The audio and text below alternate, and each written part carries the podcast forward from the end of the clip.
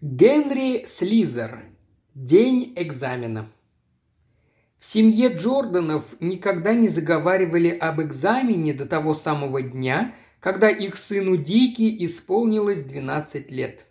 Именно в день его рождения миссис Джордан впервые упомянула об экзамене в присутствии сына, и ее тревожный тон вызвал раздражение отца семейства. «Забудь об этом», – резко сказал он жене, – «Дики выдержит этот экзамен». Они сидели за завтраком, и мальчик с любопытством поднял голову от тарелки. Дики был подростком с настороженным взглядом, прямыми светлыми волосами и быстрыми нервными движениями. Он не разобрался, чем была вызвана неожиданная размолвка, но точно знал, что сегодня день его рождения, и ему прежде всего хотелось согласия в доме. Где-то там, в небольшом чулане, лежали перевязанные лентами пакеты с подарками, которые только того и ждали, чтобы их распаковали, а в крохотной кухне, в подвешенной на стене печи с автоматическим управлением, в этот момент готовилось что-то сладкое – Ему хотелось, чтобы день рождения был счастливым, а потому влага в глазах матери и хмурый отцовский взгляд не соответствовали настроению трепетного ожидания, с которым он приветствовал утро. «О каком экзамене вы говорите?» – спросил он. Мать опустила глаза. Это просто проверка умственных способностей, которую правительство устраивает детям, достигшим 12-летнего возраста – Тебе такая проверка предстоит на будущей неделе, но из-за нее не следует беспокоиться. Ты хочешь сказать, что это вроде экзамена в школе? Что-то вроде этого, подтвердил отец, вставая из-за стола. Отправляйся лучше читать свои комиксы, Дики. Мальчик медленно побрел в ту часть гостиной, которая еще с младенчества считалась его уголком. Он взял со стеллажа комикс, лежавший сверху, но, видимо, Разноцветные залихватские картинки не увлекли его. Тогда он поплелся к окну и принялся уныло вглядываться в непроницаемую завесу тумана. «Почему дождь идет именно сегодня?» – спросил он. «Разве он не мог бы пойти завтра?»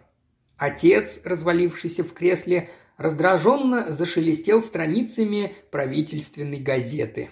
«Идет, значит, нужно, вот и все. После дождя хорошо растет трава». «Почему, отец?» «Потому что растет, вот и все». Дикий наморщил лоб. «Между прочим, отчего она зеленая трава?» «Никто не знает», – отрезал отец, но тут же пожалел о своей резкости. После полудня они отмечали день рождения Дики. Сияющая мать вручила сыну пестрые свертки, и даже отец изобразил на лице улыбку и потрепал сына по голове. Дикий поцеловал мать и с серьезным видом обменялся рукопожатием с отцом. Потом был принесен торт с дюжиной свечей, и на этом празднество завершилось. Час спустя Дикий сидел у окна и наблюдал за тем, как лучи солнца бесшумно пытались пробиться сквозь облака. «Отец!» – спросил он. «До солнца далеко?» «Пять тысяч миль», – ответил отец. За завтраком Дикий снова заметил влагу в глазах матери. Он не ассоциировал ее слезы с предстоящим ему экзаменом, пока отец вдруг не заговорил на эту тему.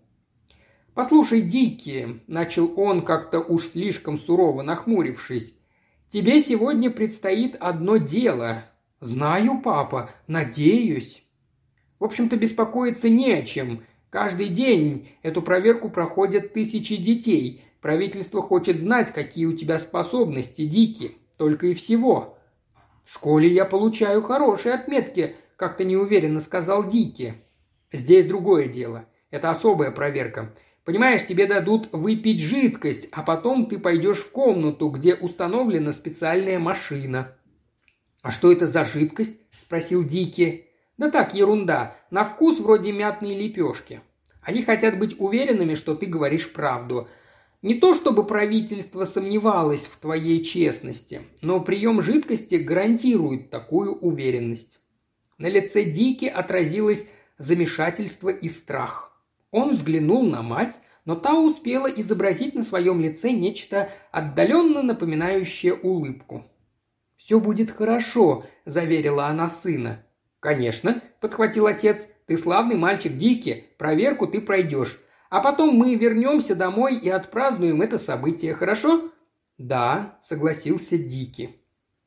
Они вступили в здание правительственной службы просвещения за 15 минут до назначенного часа. Ступая по мрачным плитам, пересекли огромный вестибюль с колоннами, миновали арку и вошли в автоматический лифт, который поднял их на четвертый этаж. Там, напротив комнаты номер 404, за полированным столом сидел молодой человек в мундире без знаков различия. В руках у него был блокнот со списком назначенных на этот час. Молодой человек провел Джорданов по списку на букву «Д» и после этого позволил им войти. Комната номер 404 напоминала помещение суда. Она была унылая, холодная и казенная. Ряды металлических столов перемежались в ней рядами длинных скамей. Там уже ждали своей очереди несколько отцов с сыновьями. Черноволосая женщина с тонкими губами раздавала анкеты. Мистер Джордан заполнил анкету и вернул ее женщине. Потом сказал, обращаясь к Дике. «Теперь уже недолго ждать. Когда тебя выкликнут по имени, ступай прямо в ту дверь, что в конце комнаты». Он указал пальцем, где именно была та дверь. А жил укрытый где-то громкоговоритель была названа первая фамилия. Дикий видел, как один из мальчиков нехотя отошел от отца и медленно побрел к двери в конце комнаты. Без пяти минут одиннадцать выкликнули фамилию Джордан. «Удачи тебе, сынок!» – молвил отец, не глядя на Дики. «Я зайду за тобой, когда проверка закончится». Дики подошел к двери и повернул в круглую ручку. В комнате, где он очутился, был полумрак, так что мальчик едва мог различить лицо чиновника в сером мундире, который ответил на его приветствие. «Садись», – ласково сказал чиновник. Он указал на высокий стул, находившийся рядом с его столом. «Тебя зовут Ричард Джордан?» «Да, сэр». «Твой классификационный номер 600-115. Выпей вот это, Ричард». Он взял со стола пластмассовый стакан и подал его мальчику. Жидкость в стакане была похожа на обезжиренное молоко и по вкусу лишь отдаленно напоминала обещанную мятную лепешку. Дикий выпил содержимое до дна и вернул чиновнику пустой стакан. Мальчиком овладела неодолимая сонливость. Тем временем чиновник сосредоточенно писал что-то на листе бумаги. Затем он взглянул на часы и поднялся. Лицо его оказалось на одном уровне с лицом Дики. Чиновник извлек из нагрудного кармана какой-то предмет, походивший на авторучку, и посветил в глаза мальчику. «Прекрасно», — сказал он. «Идем-ка со мной, Ричард». Он отвел Дики в угол комнаты, где напротив вычислительной машины стояло одно единственное деревянное кресло с подлокотниками. На левом подлокотнике был укреплен микрофон, и когда мальчик опустился в кресло, микрофон оказался как раз на уровне его рта. Теперь расслабься, Ричард. Тебе будут заданы разные вопросы, и ты хорошенько их обдумай. Потом отвечай в микрофон. Обо всем остальном позаботится машина. Хорошо, сэр. Теперь я оставлю тебя одного. Когда почувствуешь, что можешь начать, скажи в микрофон одно слово. Готов. Слушаю, сэр. Чиновник сжал его плечо и вышел. Дикий произнес готов. В машине загорелся свет, послышалось жужжание механизма, затем голос произнес. «Дополни предлагаемый ряд цифр. Один, четыре, семь, десять». Супруги Джордан сидели в гостиной, не произнося ни слова.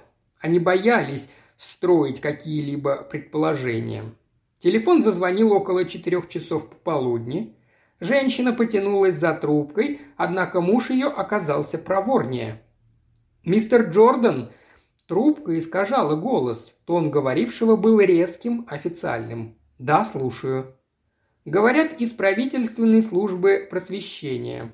Ваш сын Ричард М. Джордан, классификационный номер 600-115, завершил прохождение правительственного экзамена.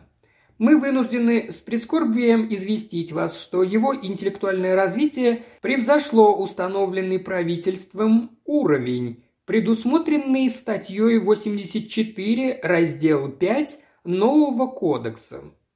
В противоположном углу комнаты послышался сдавленный крик женщины, которая еще ничего не знала, но обо всем догадалась по выражению лица своего мужа.